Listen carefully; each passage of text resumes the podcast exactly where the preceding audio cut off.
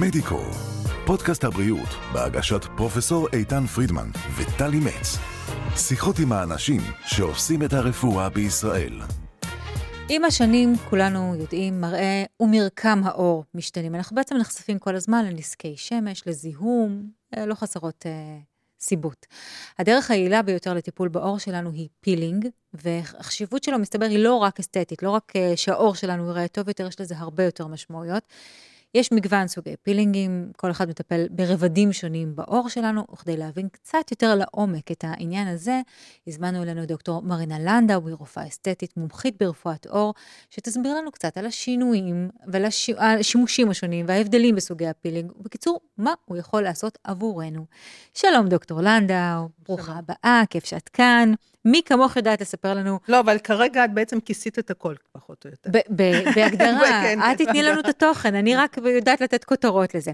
בואי אולי נתחיל מהדבר הכי בסיסי. אנחנו מדברות על פילינג כדבר מאוד שגור ומאוד ידוע. מה הוא בכלל עושה? אז פילינג, או בעברית התקנית נקרא תקליף, קילוף העור. הנה, משהו שלא ידעתי. בדיוק. זה בעצם איזשהו טיפול שגורם להתקלפות של שכבות עור. התקלפות מבוקרת. ההתקלפות היא תמיד מבוקרת, ולכן אנחנו גם מחלקים את הפילינגים לפילינג שטחי, פילינג בינוני ופילינג עמוק, בהתאם לעומק שאנחנו מגיעים ב- ב- ב- לאחר מריחה של אותה תמיסה ספציפית. כשהרצון הוא בעצם לחשוף שכבה רעננה יותר של עור? אז יש פה כמה רצונות שמתחבאים אחרי פילינג. קודם כל, אנחנו באופן טבעי, העור שלנו, השכבות העליונות של העור שלנו מתקלפות באופן טבעי. Mm-hmm. והמספר המקובל זה 30 יום. 30 יום, תוך 30 יום, השכבות העליונות של העור מתקלפות. המספר הזה לא מדויק, זה איזשהו כן, ממוצע, ממוצע שמתאים נגיד לגיל 30. כשאנחנו יותר צעירים, התהליך הזה קורה באופן יותר מהיר. כשאנחנו יותר מבוגרים, ההתקלפות הזאת יכולה לקחת עד שלושה חודשים. עכשיו, כשעל פני העור מצטברים תאים מתים, העור לא נראה טוב, הוא נראה פחות זוהר, הרפלקסיה של העור באלף מעור פחות טובה, ולכן אנחנו אף פעם לא יכולים, לא, העור אף פעם לא נראה מספיק בדיוק. טוב. בדיוק. אז כשאנחנו מדברים על פילינג שטחי, המטרה העיקרית שלו למשל זה לקלף את אותם השכבות של התאים המתים. עכשיו, גם בקבוצה הזאת של פילינג שטחי, יש פילינגים ביתיים, mm. יש פילינגים קוסמטיים, יש פילינגים רפואיים, כי גם בשכבות האלה יש, זה לא שכבה אחת, זה הרבה מאוד שכבות, גם של בחלק הכי עליון של העור, וככל שאנחנו יותר עמוקים, ככה הפרוצדורה הופכת קצת יותר חודרנית, כן. וקצת יותר אפקטיבית. אז, אז בגדול, אם אנחנו לוקחות את הקטגוריה הראשונה הזו שהזכרת, שזה uh, פילינג שטחי, זה מיועד באמת כדי לתת איזשהו refreshness לעור שלנו, בגדול. בגדול. לא לתקן נזקים, או לא לעשות שום דבר משמעותי. זה נכון, נגיד ב-80% מהמקרים, כשבהתאם לחומרים שיש בתוך תמיסת הפילינג, אנחנו יכולים למשל לשפר אקנה.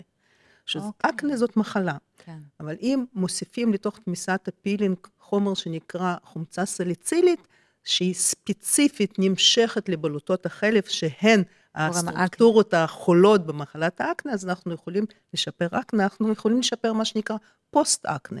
אותם הפיגמנטציות או סימנים שנשארים אחרי, אחרי אקנה, צלקות זה אופרה קצת יותר מסובכת. כן.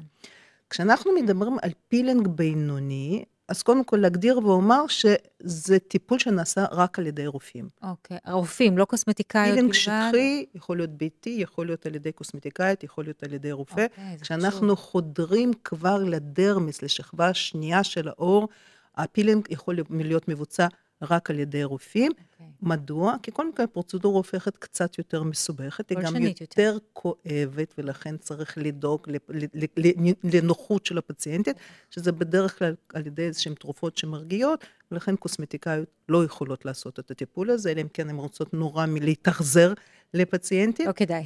וגם התהליך של ההתקלפות הוא יותר ממושך, וכעומק הפילינג, ככה פוטנציאל סיבוכים עולה, זה תמיד צריך לזכור. Okay. אוקיי. ולכן החלוקה כזאת החדה וחד משמעית, מי עושה מה.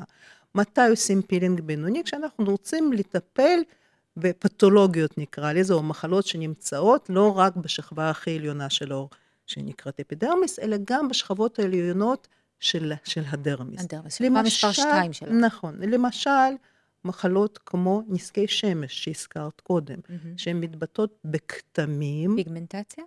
כתמים זה פיגמנטציה, זה, אני קוראת לזה תמיד הביטוי הקוסמטי של נזקי שמש, כן.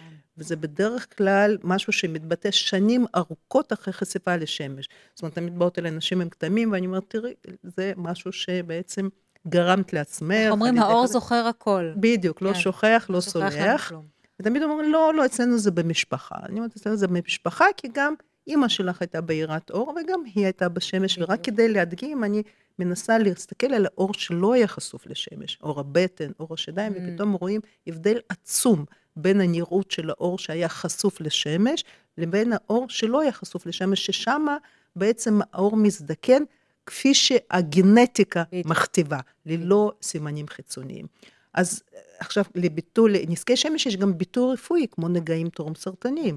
נגעים טרום סרטניים, זה אומר שהם יכולים להפוך גם למשהו סרטני. וגם בזה פילינג בינוני יכול לטפל? פילינג בינוני, ברגע שהוא מסיר את הנגעים הטרום סרטניים, הוא מקטין באופן משמעותי את הסיכוי לחלות בסרטן עור. אז, אז זה, זה מתחבר באמת למה שאמרתי בפתיח, שלא מדובר רק בטיפול שהוא אסתטי, הוא לחלוטין גם רפואי, אחרי. ולכן מבוצע על ידי רופאים. לפילינג יש אינדיקציות רפואיות, גם בפילינג שטחי, הזכרתי אקנה, אקנה זה מחלה, כן, זה לא כן, משהו כן. קוסמטי. אז לכל אה, סוג של פילינג, יש משמעות אסתטית, אבל גם משמעות רפואית. בואי נגיע לדבר הכבד, לתותח הכבד נכון, ביותר. נכון, ופילינג עמוק, עוד פעם כמה מילים, פילינג עמוק זה לא פרוצדורה חדשה. זה נכון שעכשיו עם כל ה social media, פתאום יש, אה, אנשים פתאום מתוודעים שיש כזה טיפול, אבל טיפול בפילינג עמוק קיים יותר מ-100 שנה.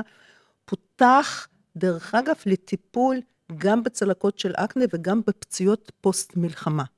זה היה ב-1905, זה אחד השימושים הראשונים שנעשו על ידי רופאים בבריטניה בפילינג עמוק. שאם אני עושה את ההקבלה, אז הוא מטפל בשכבה השלישית בעומק העור? הפילינג עמוק מטפל בשכבה השנייה, בעומק יותר משמעותי אה, שלה. אוקיי, זה חשוב. אנחנו מדברים, כי פילינג זה בעצם פרוצדורה שבה אנחנו מקלפים את העור ובונים כן. עור חדש. Mm-hmm. אם אנחנו מקלפים את העור עמוק מדי, אנחנו כבר לא ייבנה עור חדש, ייבנה משהו במקומו. לכן כשאנחנו מדברים על פילינג, אנחנו מדברים על אפידרמיס, שזו השכבה הראשונה, דרמיס זה השכבה השנייה, כשאנחנו יכולים לקלף עד השכבות העליונות של הדרמיס, או עד השכבות האמצעיות של הדרמיס, ואז נבנה עור חדש, שהוא עור צעיר, עור בריא, עם כל המרכיבים שעור עור צעיר, צעיר צריך שיהיו בו, ובלי הפגמים כן. שבעצם היו בעור המקורי לפני ביצוע פילינג. איך פילינג אבל... עמוק? זהו, בדיוק, כן. כן, כן. איך פילינג עמוק בעצם עושה את העבודה? אנחנו, ברגע שאנחנו מקלפים את השכבות, אנחנו לא רק מחליפים אותם, אנחנו עושים שני דברים נוספים, מופרשים איזה שהם אה, מולקולות קטנות שהן משרות תהליך דלקתי מבוקר.